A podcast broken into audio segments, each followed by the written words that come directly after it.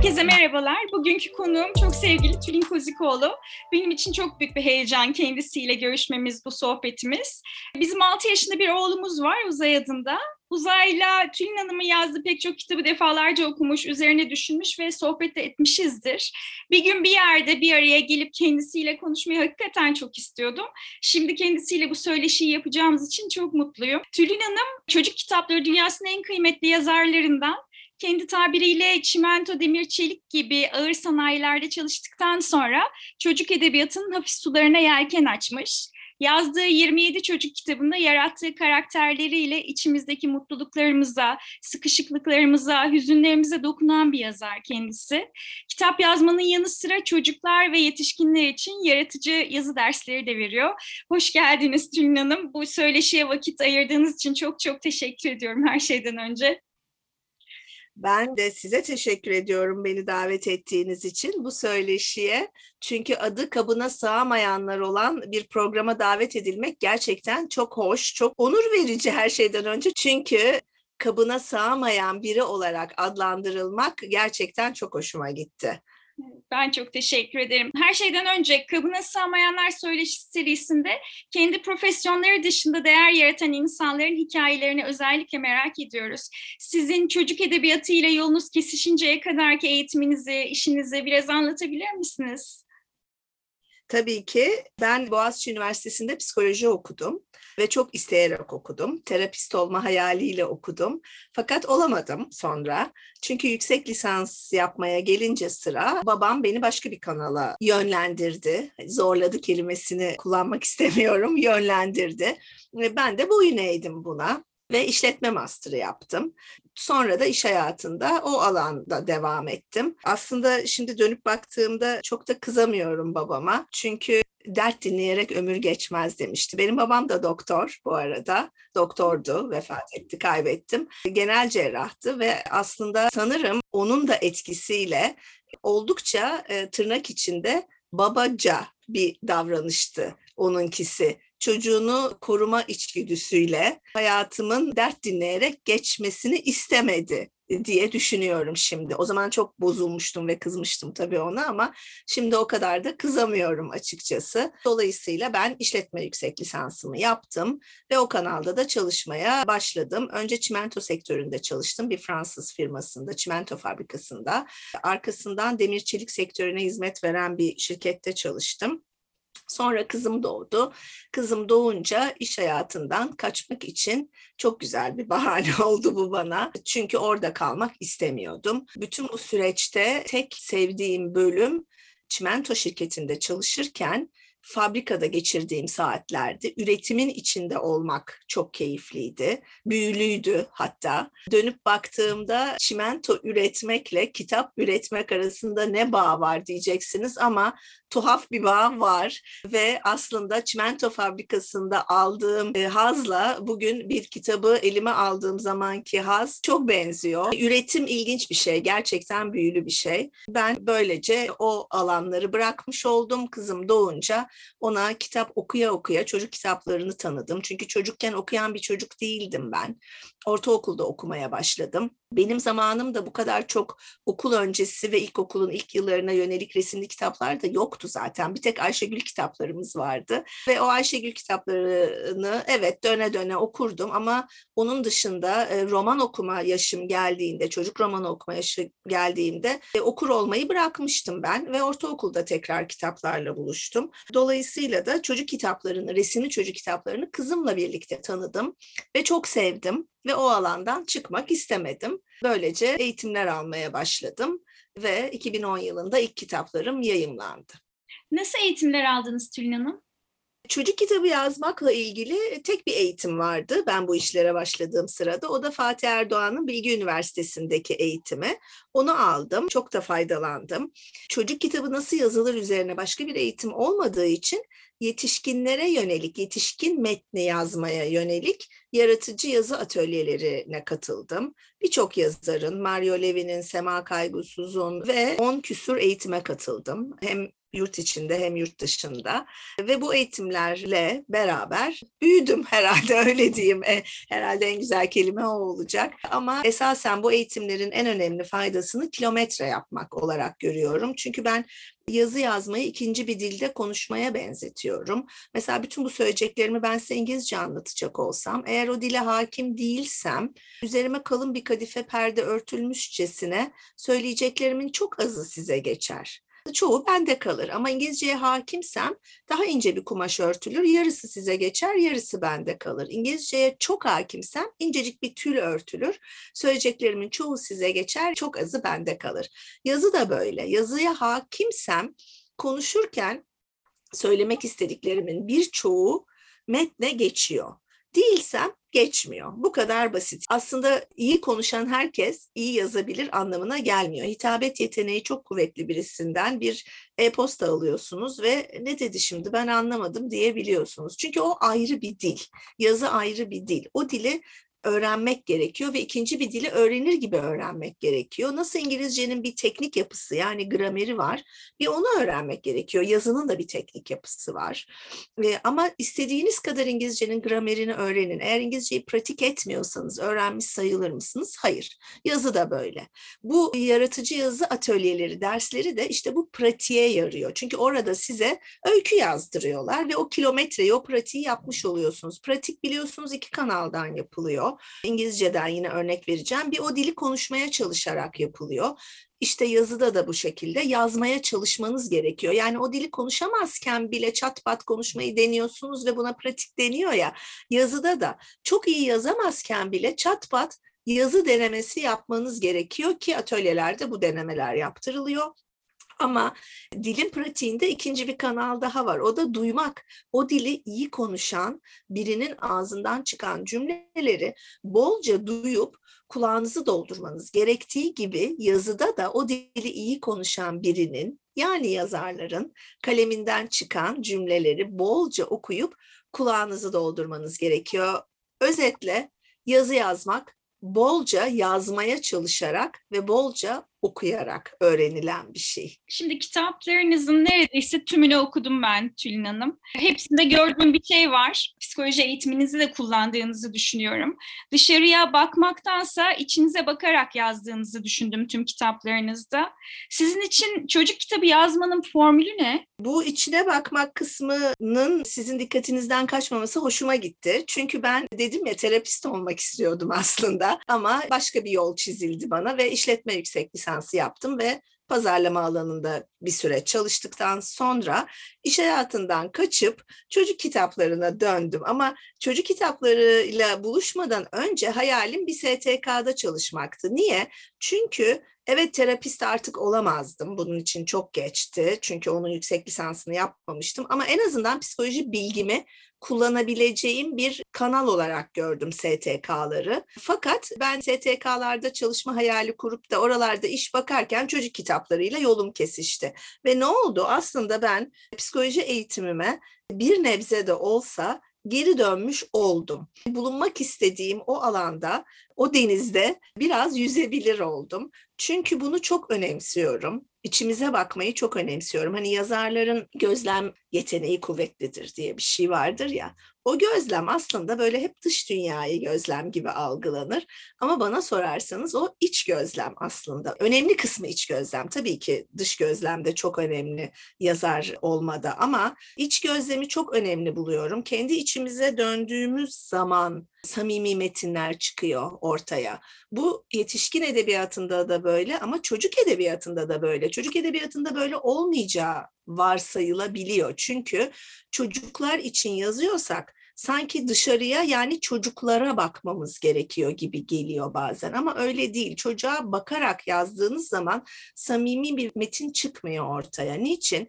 Çünkü o zaman çocuklara bakıp çocukların neye ihtiyacı var? Bugünkü çocukların neye ihtiyacı var? Bugünkü çocukların ekran sorunu var. Çok fazla ekranla vakit geçiriyorlar. Ben en iyisi öyle bir kitap yazayım ki onlara ekranda bu kadar vakit geçirmenin ne kadar zararlı olduğunu göstereyim diye yola çıkıp masaya oturan bir yazarın metni samimi olmuyor. Niye olmuyor? Çünkü çocuklara bunu göstereyim derken gününü gösteren bir metin yazmış oluyorsunuz. Üstten bakan, parmak sallayan bir metin yazmış oluyorsunuz ve çocuklar bunu almıyorlar, reddediyorlar bunu. Asla kabul etmiyorlar o tarz metinleri. Böyle bir metni belki ebeveyn çok beğeniyor kitap evinde. Ay diyor bunu alayım da çocuğuma okuyayım. Böylece ekranın ne kadar kötü bir şey olduğunu tırnak içinde görsün diyor. E, çocuk bu kitabı dinliyor, anne baba okuyor beğendin mi diyor. Çocuk evet beğendim diyor. Ama o beğendim cevabını biz cevap olarak almamalıyız. Bir çocuk bir kitabı beğendi mi beğenmedi mi bu soruya verdiği cevapla ölçülecek bir şey değil. Bunun ölçüsü şu çocuk her akşam üst üste aynı kitabı size getirip bana bunu oku diyor mu? Önemli olan o. Eğer bunu diyorsa o kitap iyi bir kitaptır. Dolayısıyla bu tarz üstten bakarak konuşan kitapları çocuklar tekrar tekrar her akşam getirip bana oku demiyorlar. Oysa ki yazarın kendi içine dönüp yola çıktığı bir metinse bu. Yani kendi harcadığı ekran süresinden bıkmış, kendi bağımlılığından tükenmiş ise ve kendi bağımlılığı dolayısıyla ya ben bu konuda bir şey yazacağım diyorsa o zaman o iyi bir metin oluyor. Boğaziçi Üniversitesi'ndeki hocalarımızdan rahmetli Engin Geçtan'ın bir sözü vardı. Zaaflarımızda buluşuruz. İnsanlar zaaflarında buluşur derdi. Çok önemli buluyorum bunu. Gerçekten çocuk da bunu hissediyor. Yazarın bir zaafından ortaya çıkarak koyduğu metin çocuğun zaafıyla gerçekten buluşuyor. O yazar o okurla o zaman çok samimi bir şekilde buluşuyor ve dolayısıyla o metinleri yani çocuğa üstten bakan değil çocuğun göz seviyesine inmiş ve bak ben de yaşıyorum bu sıkıntıyı diyebilen metinleri çocuk kabul ediyor, içselleştiriyor. Çünkü aslında sorunlarımız aynı. Sadece o sorunu yaşadığımız günlük hayat olayı farklı. Yani biz kendi iç dünyamıza dönüp kendi kıskançlığımızı bulup o kıskançlığı samimi bir şekilde metne dökebiliyorsak yeter ki çocuğun gündelik hayatındaki bir olayı bulup o olayla o kıskançlık duygumuzu birleştirip bir metne dökebiliyorsak o zaman o metin samimi bir metin oluyor. Çünkü aslında biz yazarlar evet çocukları eğlendirmek için yazıyoruz. Bir macera sunmak istiyoruz. Ama istediğimiz kadar eğlendirelim. Hoplatalım, zıplatalım, uçuralım, kaçıralım kahramanımızı. Eğer bir görüş sunmuyorsak, bir duruş sergilemiyorsak o eğlenceli metni çocuk okur ama o metin akar gider çocuktan. Eğer bir görüş sergileyebiliyorsak, bir duruş sergileyebiliyorsak o zaman çocuğun zihnine veya kalbine dokunabiliyoruz demektir. Çünkü o zaafta buluşuyoruz demektir. Dokunduğumuz, kalbine, zihnine dokunduğumuz metinleri çocuklar işte tekrar tekrar tekrar tekrar her akşam okumak istiyorlar. Çünkü bir kedinin bir yarasını iyileştirmek için tekrar tekrar yalaması gibi çocuk o kitabı okumak istiyor.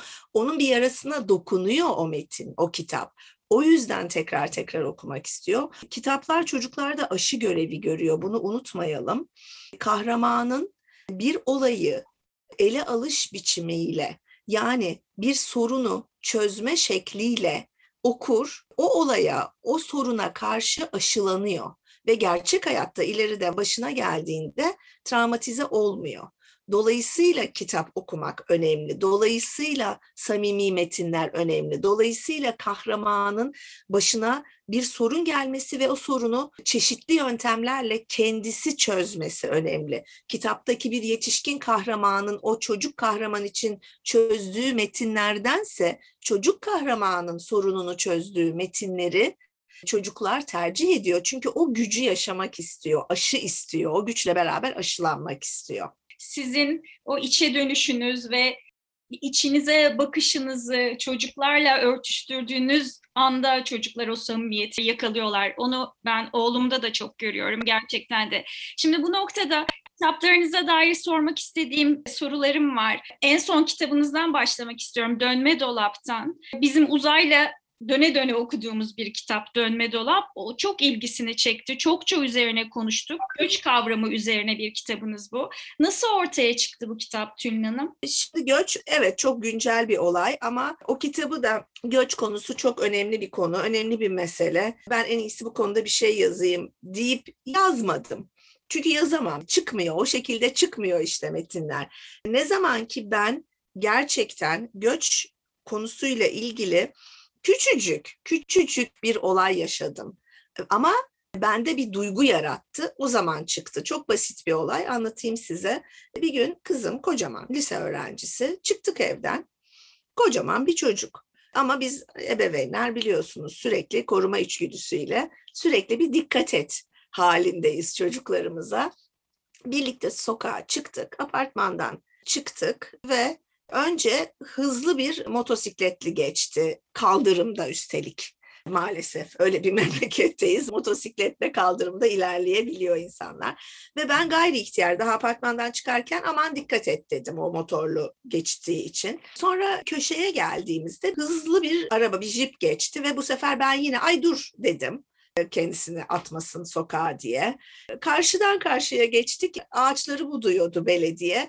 Üstümüze ağaç dalları düştü ve ay aman dikkat dedim ben yine.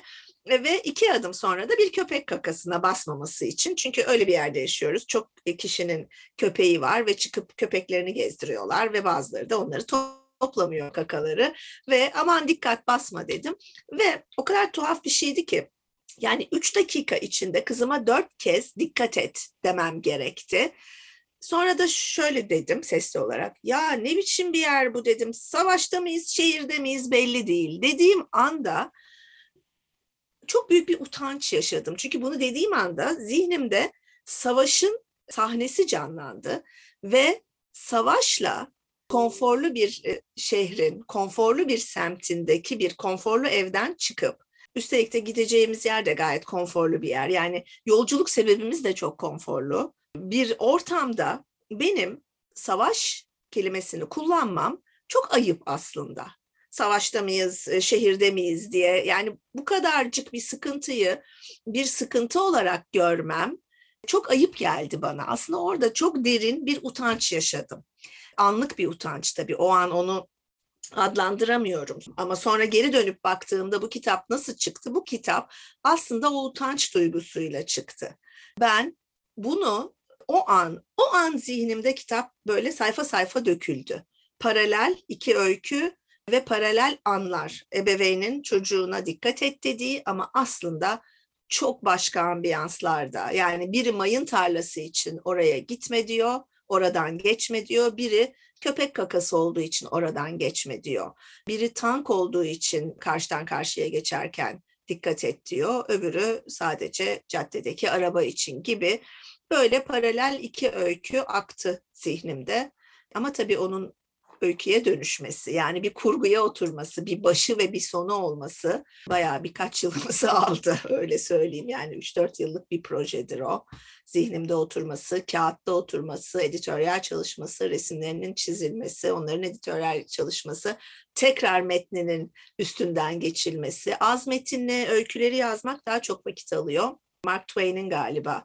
Benden 100 sayfalık bir metin isteyin, 3 gün verin, 3 sayfalık bir metin isteyin, bana 100 gün verin diyor. Kısa metin yazmak çok zor. Dolayısıyla o 10 cümlelik kitaplar için aylarca bazen yıllarca uğraşmamız gerekebiliyor. Bu noktada benim merak ettiğim bir şey var Tülin Hanım. Şimdi bu kitap dönme dolap olsun. Sizin diğer pek çok kitabınızda da aslında bunu gözlemliyorum. Yani Leyla Fonten serisi, Lili ve Yedi Çocuğu. Siz az anlatımla çok derinlikli kitaplar çıkarmışsınız ortaya. Ama bunu nasıl dengeliyorsunuz? Yani resimle metni hikaye anlatıcılığında nasıl dengeliyorsunuz? Onu çok merak ediyorum. Resmi kitap aslında o, tam o. Yani yazarla çizerin eşit sorumluluk üstlenmesi hikaye anlatımında. Yazarın egosunu, yazarlık egosunu bir kenara koyup söyleneceklerin bir kısmını çizere bırakması gerekiyor. Ama tabii eğer kurguyla ilişkili bir şey söyleyecekse çizer, o zaman onu yazar kurguluyor ve bunu çizere söylüyor. Burada şunu çizmen gerekiyor ki sonraki sayfadaki olay akışı bozulmasın. Ben bunu cümleyle söylemedim diyor yazar. Sayfa sayfa bunu veriyoruz çizere. Mesela Lili ve Yedi çocuğunda Loli kardeşini kıskanıyor. Eve gelen herkes küçük kardeşinin e, yanına gidip bu ne tatlı şey böyle diyor. Bizimki de mesela dedeyle nene geliyor. Bu ne tatlı şey böyle diyor. Haklısın dedeciğim, haklısın nenecim dedi Loli. Oradaki metin bu. Okur çocuk ebeveyn okuyor bu kitabı henüz okumayı sökmemiş çocuğa. Ebeveynin ağzından bu cümleyi duyuyor. Fakat o sırada okur, evet okumayı bilmiyor ama görsel okuma yapabiliyor. Resmi okuyor. Resim diyor ki, resimde şöyle bir şey var. Loli'nin kafasından bir düşünce bulutu çıkıyor ve o düşünce bulutunda Loli elindeki pastayı kardeşinin kafasına geçirmiş. Şimdi ben oraya yazabilirdim bunu. Bir yazar olarak bunu yazmak hiç zor değil. Haklısın dedeciğim, haklısın neneciğim dedi Loli. Ama bunu söylerken aklından elindeki pastayı kardeşinin kafasına fırlatmak geçiyordu. Yazabilirdim ama yazmıyorum. Niçin? Çünkü bu sorumluluğu çizere bırakıyorum. Niçin bırakıyorum? Bir, metni azaltmak için küçük yaş grubunda çocuğun daha az cümle duyması gerekiyor. Çünkü o kadar zihinsel kasları ona yetiyor. O kadar konsantrasyon yeteneği var. Ama bu hikayenin de anlatılması gerekiyor. Loli'nin içindeki duygunun da anlatılması gerekiyor. Hikayenin kurgusunun devam edebilmesi için. Dolayısıyla bunu çizere bırakıyorum ve çizere diyorum ki lütfen buraya düşünce bulutu çiz. Elindeki pastayı kardeşinin kafasına fırlatsın diyorum bu düşünce bulutunda. Bunu ebeveyn okumuyor çünkü metinde yok küçük okur görsel okuma yapıyor. Ne oluyor? Bu bir sır aslında. Bu kahramanın sırrı. Aynı zamanda küçük okurumuzun da sırrı. O da birilerini kıskanıyor. Kardeşi yoksa bile başka birini kıskanıyor. Kıskançlık duygusunu yaşıyor. Eğer kıskançlık duygusuyla baş etmeyi öğrendiyse yani duygusal ritmi oraya geldiyse o çocuğun o zaman bunu dillendirebilir. Aa baksana anne ne yapıyor? Aslında kardeşinin kafasına pastayı fırlatmak geçiyor içinden der. Ama duygusal ritmi orada değilse, bu duyguyla baş etmeyi henüz öğrenemediyse susar, öbür sayfaya geçersiniz. Duygusal ritmi hazır olduğu gün dillendirir bunu. Bu duygu meselesi önemli bir mesele çocuk edebiyatında, çocuk öykülerinde. Çünkü aslında hayatımızda önemli bir mesele. Leyla Fontaine'den öyküleri tam da bu sebeple yazdım. Duyguları yaşamakta özgürüz. Sonuna kadar özgürüz. Ama duyguları nasıl bir davranışa dönüştüreceğimiz konusunda özgür değiliz. Leyla Fonten dokuz kitapta bunu yapmaya çalışıyor. Kıskanmakta özgürsün diyor. Öfkelenmekte özgürsün. Ama gel bakalım öfkeni nasıl bir davranışla sergileyebilirsin? Öfkeni neye dönüştürebilirsin? Kıskançlığını neye dönüştürebilirsin? O öyküler bunu söylüyor çocuklara. Dolayısıyla o kadar çok sevildiler. Çünkü aa öfkelenme, e, kıskanma çok ayıp, kardeşini sev. Bunları söyleyerek bir yere varamayız. Dedim ya çocuğun göz hizasına inmemiz lazım, samimi olmamız lazım, zaaflarımızda buluşuyoruz kıs ben de kıskanıyorum diyebildiği gün yazar çocuk okurla buluşuyor. Evet kıskanıyorsun ve bunda çok haklısın. Çünkü çok da kıskanılacak bir durum var diyor kıskanç kurbağa Eda'nın öyküsü. Ama gel bakalım bu kıskançlık duygununa başka ne yapabiliriz? Bu çok önemli. Duyguları öykülerde bu şekilde yakalamak çocuk öykülerinde çok önemli diye düşünüyorum. Çünkü o zaman okuru anlayan yazar oluyorsunuz. O zaman çocuk okur, o kitapla bağ kuruyor, kitap sever oluyor. Evet, sizin bir kitabınız daha var. Özellikle bu duygular, davranışlar üzerine konuşmak istediğim Bir Tanecik Oldum diye bir kitabınız var. Ben bu kitabınızda çok derinden etkilendim gerçekten. Anne çocuk ilişkisinde bağlılık, bağımlılık üzerine sorunu çok net bir şekilde ortaya koyduğunuzu düşündüğüm bir kitap olmuş ve çözümü okura bırakmışsınız değil mi? Bu kitabınızın oluşumunu sizden dinlemek istiyorum ama şunu da eklemeden geçemeyeceğim. Orada Biraz önce bahsettiğiniz gibi aslında sizin orada eleştirdiğiniz şey duyguyu değil de davranışı çok net bir şekilde eleştiriyorsunuz. Ben onu gözlemledim kitabı okurken ama sizden dinlemek istiyorum tabii. Evet o kitap biraz hassas bir kitap. Çünkü bağımlılığı işliyor kitap aslında. Anne çocuk bağımlılığını işliyor. Yani anne çocuk bağlılığını anne çocuk bağımlılığından ayırdığımız çizgi çok ince, çok hassas bir denge o. Çocuklarımızın iyiliği için yapmak istediklerimizle çocuklarımızın yine iyiliği için yapmamamız gerekenleri bulup çıkarıp ayırt edip yapmakla yapmamak arasındaki hassas dengeyi tutturmaktır ebeveynlik aslında. Çünkü her şeyi yapmak istemekle dolup taşıyoruz onların mutluluğu için. Ama bir de yapmamamız gerekenler listesi var. İşte bunu ayırt etmek o kadar ince bir sanat ki bu. Yapamıyoruz zaten. Bu sanatı mükemmel bir şekilde ortaya koyan bir ebeveyn bana gösteremezsiniz. Ne yaparsanız yapın yanlışı yapıyorsunuz ebeveynlikte bence. İlla ki hata yapıyoruz. Hepimiz yapıyoruz. Dolayısıyla bu konuyu işlemek istedim. Çok önemli bir konu olduğunu düşünüyorum. Özellikle bizim ülkemizde. O kitabın sonu iyi bitiyor diye bana kızanlar oldu. Çünkü anne oğlun büyük bir bağımlılığı var ve o bağımlılık üstünden kurgu devam ediyor. Anne saçlarını uzatıyor ve çocuğun her ihtiyacı olduğunda o saçları ona yolluyor. Ama sonunda da çekiyor o saçları ve uzaktan koruyor çocuğunu. Evinin üstüne seriyor saçları. Yani artık evin içine sokmuyor. Bu yüzden bana kızanlar oldu. Niye? Çünkü iyi bitmemeli bu kitap. Bu kadar büyük bir bağımlılık yaşayan bir anne oğul ilişkisi kötü sonla bitmeli diye eleştirdiler. Ama ben kimsenin ebeveynliğine akıl verecek güçte olduğuna inanmıyorum. Bir yazar olarak yapma gücüm olduğuna hiç hiç hiç, hiç inanmıyorum. Dolayısıyla ben burada kimsenin ebeveynliğini sen bunu böyle yapma, şöyle yap. Bak böyle yaparsan sonu çok kötü olur diyemem, demedim de. Bu kitabın önemi bence şu, bu resmi ortaya koymak. Zaten bu amaçla yola çıktım. Ben bu soruna bir çare bulacak kitap yazmak üzere masaya oturmadım. Çünkü imkansız zaten. Bu soruna çare bulmak bence imkansız. Bana düşmez en azından. Ben o kadar yetenekli değilim yani. Dünyanın bu önemli sorununu çözecek kadar güçlü ve yetenekli değilim. Dolayısıyla ben bu resmi ortaya koymak istedim. Ebeveynlere bakın böyle bir bağımlılık var. Siz bağlılık zannediyorsunuz. Siz diye konuştuğuma bakmayın. Biz yani bunu bağlılık zannediyoruz. Bağlılık kisvesi altında bağımlılık yaşıyoruz aslında.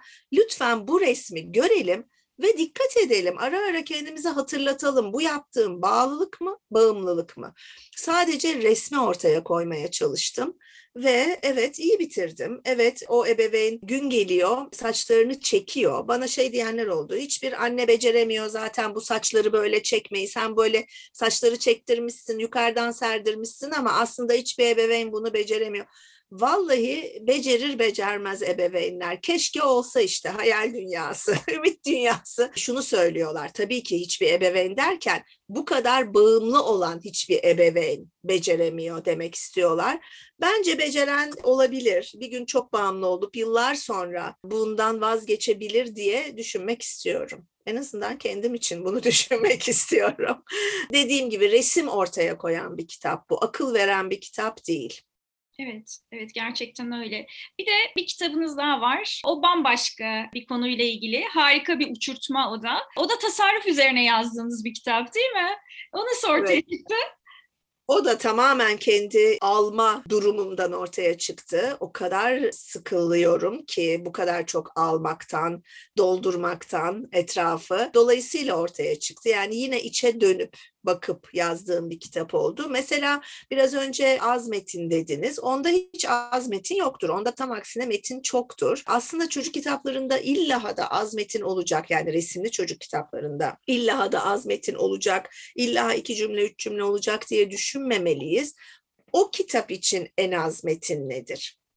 Önemli olan o. O öykünün olabilecek minimuma indirgenmesi. Mesela harika bir uçurtmada çok metin vardır. Özellikle çok metin vardır. Çünkü o annenin, oradaki annenin o çok alma durumunu okura metinle de biraz hissettirmek istediğim bir kitap o. Laf kalabalığıyla, listeler vererek, annenin aldığı her şeyi listeleyerek, uzun uzun anlatarak o çokluk duygusunu metinle de vermeye çalıştım. Dolayısıyla illa iki cümlelik değil yani her kitabım onu söyleyeyim. Çünkü gerçekten metinle beraber arkadan arkadan bir şeyi hissettirmek de önemli. Mesela Sabırsız Sinek Feza'yı yazarken Z harfiyle başlayan ve biten kelimelerin sayfa sayfa listesini çıkardım ve o kelimeleri kullanarak cümleleri oluşturmaya çalıştım. Olabildiğince çok Z harfi içeren kelime koymaya çalıştım metne ki metni okurken okur farkına varmadan arkadan arkadan bir zzz sesi gelsin diye. Evet, evet.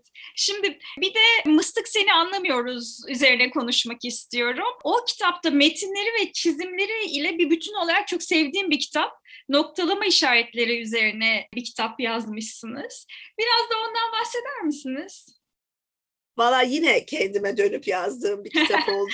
Çünkü noktalama işaretlerini bir türlü beceremiyordum bir türlü öğrenemiyordum. Kızım ilkokuldaydı aslında. Onun yaşadığı, noktalama işaretleriyle yaşadığı dehşet tabii ki dikkatimi çekti. Ama onun en büyük dehşeti yumuşak G ileydi. Anne yumuşak G var mı? Anne bu kelimede yumuşak G var mı? Böyle korku filmi gibi. Yumuşak G varsa hani bir terörize olacak. Ama noktada da virgülde de nereye? Şimdi bu ne oluyor? Nereye konacak? Gibi böyle hafif bir telaş yaşadığını hissettim. Onu bir gözlemledim. Ama esas bu yaşıma geldim ve ben hala noktalama işaretlerini nasıl kullanacağımı beceremiyorum. Yani nokta tamam ama virgül tam da nereye gelecek?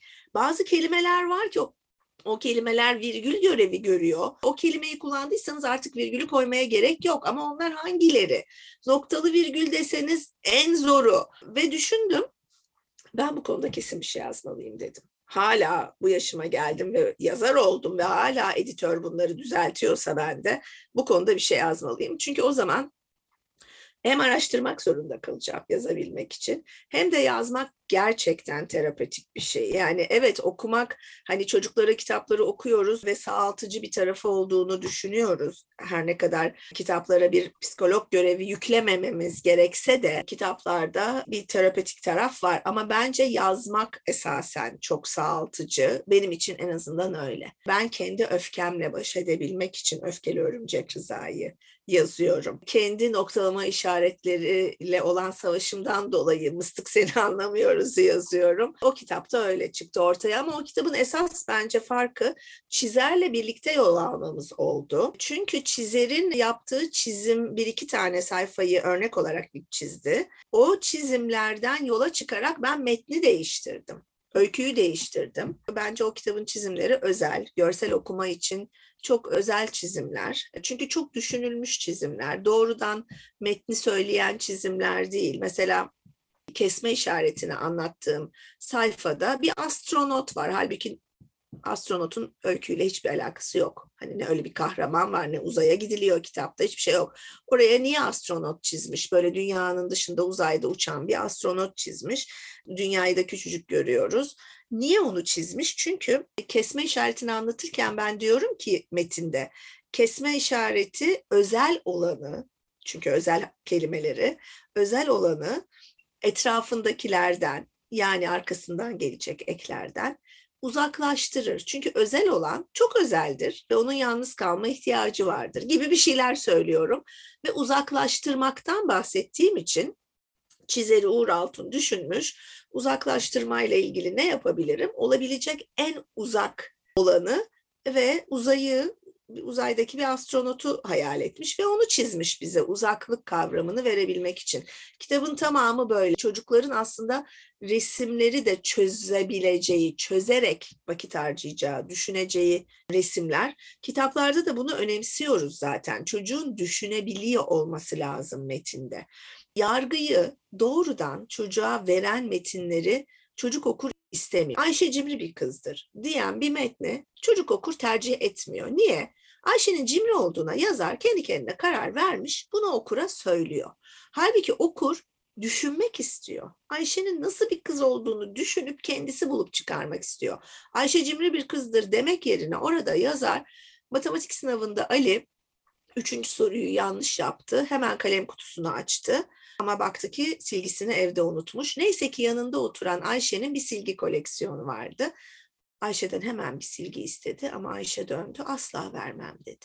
Şimdi burada okur düşünecek. Ayşe nasıl biri? Çok kısa ama bir düşünce prosesi işleyecek. Oyun temel ihtiyaç çocuk için. Düşünmek de aslında bir oyun. Puzzle çözmek çünkü düşünmek. O da bir oyun. Dolayısıyla kitabı okurken düşüne düşüne okuduğu kitaplarda oyun ihtiyacını karşılıyor çocuk. Ayşe nasıl bir kız?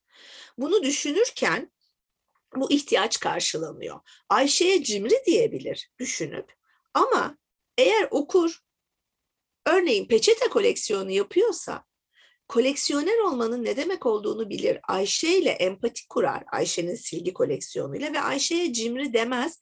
Ayşe'ye kıymet bilir der. Ayşe'ye tutumlu der. Çünkü biz kitapları kendi tarihlerimizle okuyoruz. Herkes kendi getirdiği tarihle bir yargıya var, varmak ister.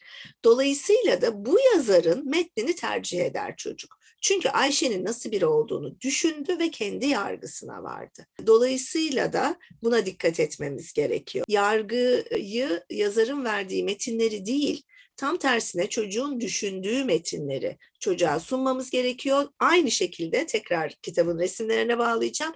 Resimde de düşünüp puzzle gibi çözdüğü görseller olması bir çocuk kitabında metnin söylediğinin aynısını yazan değil, kendisi de ayrıca bir hikaye anlatan görseller olması çok önemli.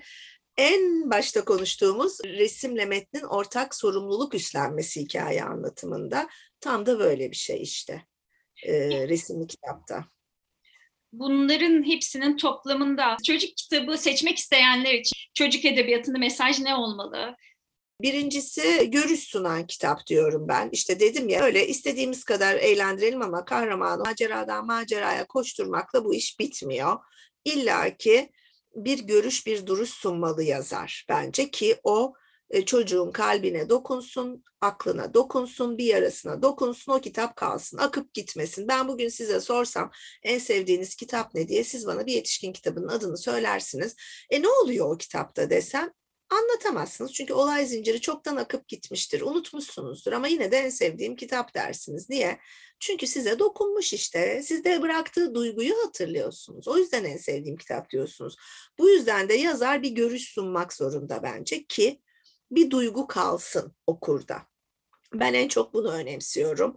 Onun dışında çocuğa göreliği tabii çok önemli kitabın. Çocuğun yaşına uygun olmalı kitap zihin kaslarına uygun olmalı. Yani biz siz 6 aylık bir bebeği yürütebilir misiniz? Yürütemezsiniz. İstediğiniz kadar pratik ettirin. İstediğiniz kadar nasıl yürüneceğini anlatın. Yürüyemez. Niye? Çünkü bacaklarındaki o kaslar henüz gelişmiş değil. Dolayısıyla siz 6 yaşında bir çocuğa 11 yaş metnini sunamazsınız. Sunmaya da çalışmamalısınız. Veyahut da 11 yaş konseptini de sunamazsınız. E, çünkü o zihin kasları gelişmiş değil. E, buna dikkat etmeli, e, çocuğa göreliğine dikkat etmeli. Bir de sanat içeriyor mu? Estetik mi? Ben bunu çok önemsiyorum. Sanat bir temel ihtiyaç. Bunu unutmayalım. Sanat yemek gibi, barınmak gibi nefes almak gibi bir temel ihtiyaç. Maslow'un üçgeninde sonradan gelen bir şey değil aslında bence sanat. Sanat gerçekten temel ihtiyaç. En başta yiyecek kadar, nefes almak kadar önemseyerek çocuğa sunmamız gerekiyor sanatı. O yüzden gerçekten estetik mi aldığımız ve çocuğumuza sunduğumuz kitap buna bakmamız gerekiyor. Hem görsel olarak hem de metin olarak. Peki rol model olmak mesela evde anne baba çok okur insanlar, okumayı çok seviyorlar. Ama şikayetçiler bizim bu çocuk hiç okumuyor diye. Rol model, rol model olmak yeterli mi çocuğun kitabı sevmesi için sizce? Nasıl gözlemlediniz şu saate kadar? Hiç değil. Bunu sorduğunuz için çok sevindim. Çünkü böyle zannediliyor. Rol model olunca çocukta kitap okur, üzüm üzüme baka baka kararır zannediliyor. Yok öyle bir şey. Siz kitap okuyorsunuz diye çocuğunuz sizi görüp kitap okur hale gelmiyor maalesef. Kitap okuma sevgisi aşılanan bir şey ya öyle cümlelendiriliyor. Kitap sevgisi aşılamak deniyor. Niye? Çünkü sonradan edinilen bir zevk bu. Kitap okuma zevkiyle doğmuyoruz biz. Hikaye ihtiyacıyla doğuyoruz. Evet hikayeye içgüdüsel bir çekim var ama kitaba yok. Hikaye her yerde. Hikaye ekranda da var. Çocuğun kitap okumasını istiyorsak enerji harcamamız, zaman harcamamız, mesai vermemiz gerekiyor çocuğumuza. Bu nedir? Çocuğa kitap okunmalı. Kendi kendimize yetişkin romanlarımızı okuya okuya çocuğumuz da bizi göre göre okur olmaz. Bizim çocuğa her gece 15 dakika özellikle okul öncesinde kitap okumamız gerekiyor. Henüz okumayı sökmemişken kitap okumamız gerekiyor. Çünkü bizde çocuğa kitap almak için okumayı sökmesi beklenebiliyor. Adı üstünde kitap okumak. Okumayı bilmiyorsa niye alacağım denebiliyor. Oysa ki okumayı sökme süreci çocuk için çok meşakkatli bir süreç. O zamana kadar sadece hoplamış, zıplamış, oynamış. İlk kez çocuk bir sandalyeye oturtuluyor. 40 dakika boyunca burada oturacaksın. Şu tahtadaki tanımadığın yabancı kişi, öğretmen çocuk için bir yabancı, tahtaya tanımadığın yabancı bir takım çizgiler çizecek harfler çocuk için yabancı. Bu çizgileri bir takım seslerle birleştireceksin. Kelimeleri ve cümleleri oluşturacaksın.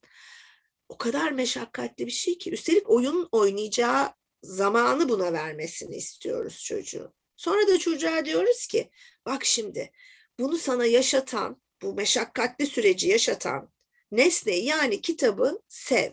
Niye sevsin ki? Oyundan alıkoymuş. Bak bunu yaparsan bu kitabı okuyacaksın. Çok eğlenceli. Niye? Niye sevsin? O kadar sıkıcı bir iş yapıyor ki oyun oynayacağına. Oysa ki okul öncesinde kitap okumaya başlarsak henüz okumayı sökme dönemi gelmeden siz çocuğunuza okul öncesi bir çocuğa bir 6 yaş arasındaki bir çocuğa bir oyuncağı verin. Kendi kendine oynar. Tamam bir yaşındaki bir çocuk belki sadece 5 dakika 10 dakika ama kendi kendine oynar. Daha büyük bir çocuk yarım saat bazı 45 dakika bile kendi kendine oynayabilir. Siz de o sırada gidin ofisten getirdiğiniz işinizi yapın, ütünüzü yapın, arkadaşınızla telefonda sohbet edin, istediğiniz şeyi yapın. Ama çocuğunuza kitap okuyorsanız aynı anda ütü yapamazsınız. Arkadaşınızla sohbet edemezsiniz. Ofis işinizi yapamazsınız. Aynı anda başka bir şey düşünemezsiniz bile. Tüm aklınızla, fikrinizle, tüm benliğinizle orada çocuğunuzun yanında olmak zorundasınız. Çocuk için bundan daha kıymetli bir şey olabilir mi? Ebeveynin aklıyla, fikriyle, tüm benliğiyle yanında olması kadar müthiş bir şey var mı? Dolayısıyla çocuk kitabı zihninde anneyi babayı aklıyla fikriyle tüm benliğiyle yanında kılan müthiş güçlü bir nesne olarak çok özel bir yere yerleştiriyor. Ve sonra ilkokula başlayıp da okumayı sökme zamanı geldiğinde artık o güçlü nesneyi fethedebilmek için yani okumayı sökmek için can atıyor çocuk. Dolayısıyla okul öncesinde çocuğa kitap okunması gerekiyor. Her gece 15 dakika. Şart ebeveynin büyüyünce de çocuk ilkokula gelince de bunu kesmememiz gerekiyor. Çünkü sen artık okumayı söktün tek başına okuyacaksın dediğimiz çocuğun okumayı sökmesi ona ceza olarak dönmüş gibi oluyor. Anneyle babayla yaşanan o müthiş ritüel, o 15 dakikalık her gece birlikte olma durumu son buluyor. Çocuk kitapla yapayalnız kalıyor. Siz hangi filmi ağır çekimde izlemekten hoşlanırsınız. Çocuk da henüz heceliye heceliye okuyor. Hikayenin tadını alamıyor ki, maceranın tadını alamıyor ki. O yüzden ilkokul 1'de asla çocuğa kitap okumayı kesmememiz gerekiyor. Her gece 15 dakika yine ebeveynin baştan sona doğru ritimle kitabı okuması gerekiyor ki her gece çocuk her akşam her akşam kitapta da ekrandaki kadar eğlenceli bir macera olduğunu yaşamaya devam etsin. Ben ikinci, üçüncü, dördüncü sınıfta bile okumaya devam etmemiz gerektiğini düşünüyorum. Bir dizi film seyreder gibi uzun romanları her gece bir bölümünü okuyarak birlikte kitapları bitirmemiz gerektiğini düşünüyorum ki ekranla savaşabilelim.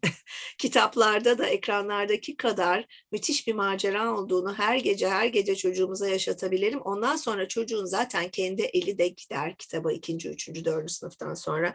Ben bunu yüzmeyi öğretmeye benzetiyorum. Yüzmeyi öğretirken çocuğa yüzmenin ne kadar eğlenceli bir şey olduğunu anlatıp çocuğu suya mı atıyoruz? Hayır eşlik ediyoruz çocuğa, giriyoruz suyun içine, tutuyoruz onu, destek oluyoruz. Her akşam yanında olup okumak işte bu suya onunla birlikte girmek aslında ve onu yaşatmak. Çünkü yüzmeyi öğrenirken aslında ilk o öğrenme dönemi çok sıkıntılı bir dönem. Uğraş içeren bir dönem, keyifli bir dönem değil ki. Her gece yanında olmalıyız ki o sıkıntılı dönemi kitap okurken de çocuk birlikte aşalım. Sonra çocuk ne zaman ki tek başına yüzmekten keyif alıyor, artık bir uğraş olmaktan çıkıyor, o zaman yalnız bırakıyoruz.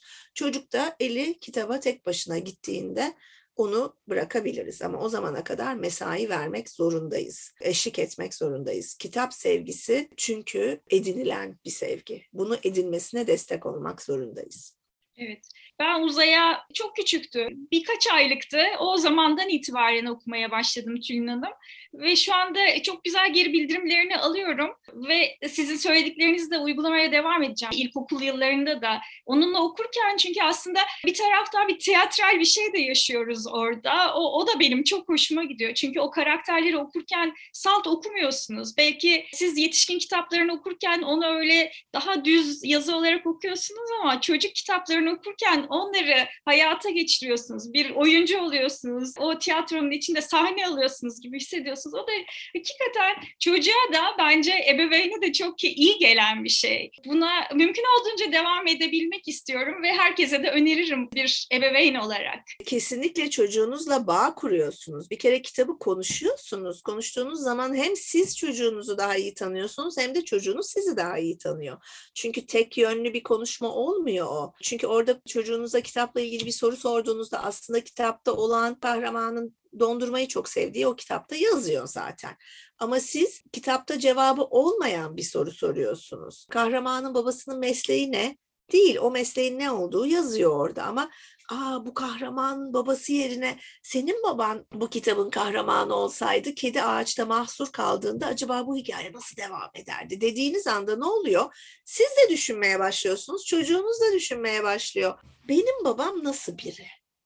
Benim babam bu kitabın sorununun içinde olsaydı o kişilikle, o fiziksel özelliklerle, o yeteneklerle o kediyi kurtarabilir miydi? Ne oluyor? Kendi iç dünyanıza dönüyorsunuz, kitabı düşünüyorsunuz, ikisini birleştiriyorsunuz. O kadar çok proses işliyor ki orada. Ve çocuğunuz da bunu yapıyor. Siz de bunu yapıyorsunuz ve ne oluyor? Siz kendi babanıza dönüyorsunuz, o kendi babasına dönüyor. Belki karşılıklı bunları konuşuyorsunuz. O kadar kıymetli ki çocuğunuzun iç dünyasına girebilmek için çok büyük, çok güçlü bir araç kitaplar. Bunu kullanalım gayet basit. Oyuncaklardan çok daha güçlü bir araç aslında kitaplar. Evet. Bunu kullanalım.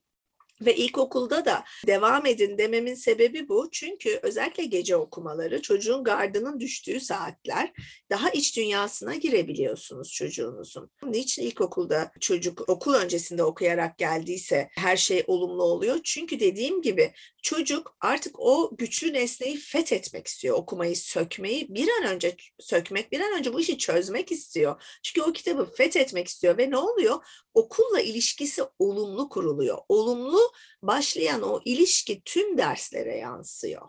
Sadece Türkçe dersinde değil, her derste başarılı oluyor. Çünkü olumlu bir ilişkiyle okul günleri, okul hayatı başlamış oluyor çocuğun. Çok büyük yansımaları var. Tek bir kitap çocuğun hayatını değiştirmez. Hani bir kitap okudum hayatım değişti. Öyle bir şey yok. Ama kitap okuma olgusu gerçekten hayatını değiştiriyor. Kitap okuyan çocukla okumayan çocuk arasında gerçekten bir fark var. Teşekkür ederim. Bunlarla ilgili konuşuyoruz. Son birkaç sorum daha var. Sizin e, yaklaşık 10 senedir süre gelen yaratıcı yazı atölyeleriniz var.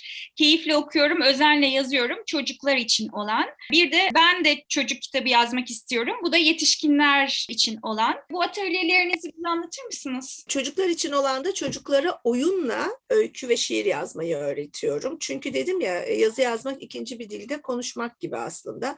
İlkokul yıllarında çocuklara ikinci dil oyunla öğretiliyor. Yani İngilizceyi böyle tahtaya geçip öğretmen önce özne gelir ondan sonra bak şuraya da Türkçeden farklı olarak hemen bir fiili yerleştiririz demiyor.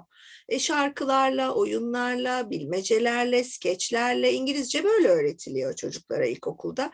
Yazı da öyle ancak oyunlarla öğretebiliyorsunuz. Amerika'da bir eğitim aldım. Çocuklara yaratıcı yazı nasıl öğretilir üzerine 140 saatlik bir eğitimdi bu. O eğitimde öğrendiklerimi uyguluyorum. Çocuklara hikaye yazmanın ve şiir yazmanın inceliklerini, tekniklerini oyunla öğretiyorum. Ortaya bir öykü çıkıyor ve öykü çıktığını çocuk anlamıyor bile yani. Hazine haritası yapıyoruz zannediyor ama hazine haritası yaparken ortaya bir öykü çıkıyor mesela. Ben de çocuk kitabı yazmak istiyorum ise yetişkinlere yönelik eğitimim. Çok benzer teknikler kullanarak hatta bazen aynı teknikleri kullanarak çocuk kitabı yazmayı öğretmeye çalışıyorum. Çünkü çalışıyorum diyorum. Çünkü o benim de hala öğrenmeye çalıştığım bir şey. Çocuk kitabı nasıl yazılır üzerine Her şeyi bilmiyorum tabii ki. Çünkü daha 11 yıllık yazarım ben. İlk kitaplarım 2010 yılında yayımlandı. Kendim taze değilim ama yazarlığım taze. 11 yıl çok az bence yazarlıkta. Ben de yolumu bulmaya çalışıyorum. Yolumu bulmaya çalışırken gördüklerimi, öğrendiklerimi bu atölyenin katılımcılarıyla paylaşıyorum. Bir çocuk kitabı nasıl olmalı, nasıl yazılır, hangi kitapları ben beğeniyorum. Bunlar üzerine bir atölye düzenliyorum. Çocuk kitabı yazmak isteyenler katılıyor ona. Öyküler çıkıyor ortaya. Sonra onları değerlendiriyoruz. Böyle. Bu iki atölye böyle. Çok güzel, çok güzel. Şimdi son soruma geldim. Bir kabına sığmayan olarak bundan sonra ne gibi hayalleriniz var? Valla kitap yapmanın dışında hayal pek kuramıyorum. Çünkü her kitap yepyeni bir hayal gibi oluyor galiba. O kadar çok zihnimi meşgul ediyor ve o kadar tatmin edici oluyor ki. Bu işteki yenilik benim için yeni bir çizerle çalışmak. Her seferinde neredeyse yeni bir çizerle çalışmak gerçekten yeni bir macera oluyor. Yeni bir görsel tat oluyor. Yeni bir oyun arkadaşı oluyor. Çünkü genellikle çoğu zaman ben çizerlerimle birlikte masaya oturarak çalışmayı seviyorum. Bir kitaba başlamadan önce bayağı ciddi bir kitap koleksiyonum var artık. O kitap koleksiyonunu birlikte inceleyip yapacağımız kitaba yakın kitapları bulup beslenip, ilham alıp, ondan sonra kitabı yaparken de sayfalar boyunca resimlenirken resimlerin üzerinde konuşmak, ona göre belki kitabın kurgusunu değiştirmek, belki metni değiştirmek. Editör, yazar, çizer üçlüsünü, Bermuda şeytan üçgeni diyorum ben buna. Editör, yazar, çizer üçlüsünün olabildiğince mesai harcadığı, tırnak içinde birlikte oyun oynadığı zamanlar olarak görüyorum kitap üretmeyi. Böyle çalışacak, böyle çalışmaya meyilli editörler ve çizerlerle çalışmayı tercih ediyorum. Evet zor oluyor. Hem daha çok vakit harcamış oluyoruz bu işe hem de evet birbirimize karışıyoruz. Evet bazen zorluklar çıkıyor. Çok uğraşıyoruz, çok çalışıyoruz ama zorlu ve keyifli bir süreç oluyor. Öyle söyleyeyim. Sonunda da iyi bir şeyler ortaya çıkarmaya çalışıyoruz. Hayallerim de yepyeni çizerlerle yepyeni kitaplar yapmak. Öyle çok değişik hayallerim yok galiba. Şimdi siz sorunca fark ettim. Ee, çok sıra dışı hayallerim yok yani. Yeni yeni kitaplar yapmayı hayal ediyorum. Sizler yapın, bizler de keyifle okuyalım. Çok çok teşekkür ediyorum Tülin Hanım. Bu söyleşi benim için çok kıymetli. Sizinle bir araya geldiğim için, bu söyleşiyi yaptığım için çok mutluyum. Çok da öğrendim bu küçük söyleşimizden. Çok teşekkür ederim. Ben size teşekkür ederim. Gerçekten hem sorularınız çok hoştu. Sizin güler yüzünüz çok hoş. Çok rahatlattınız beni. Hiç heyecanlanmadan karşılıklı güzel iki arkadaş sohbet ediyor gibi hissettim. Ve gerçekten program programınızın ismi çok güzel, konsepti çok güzel ve gerçekten kabına sığamayan biri olarak adlandırılmak çok hoşuma gitti ve bunun üzerine kafa yoracağım biraz. Nesine kafa yoracağımı bilmiyorum ama kafa yoracağım biraz. Ee, güzel bir şey bu, güzel bir şey bu. Çok teşekkürler. Ben çok teşekkür ederim. Çok sağ olun.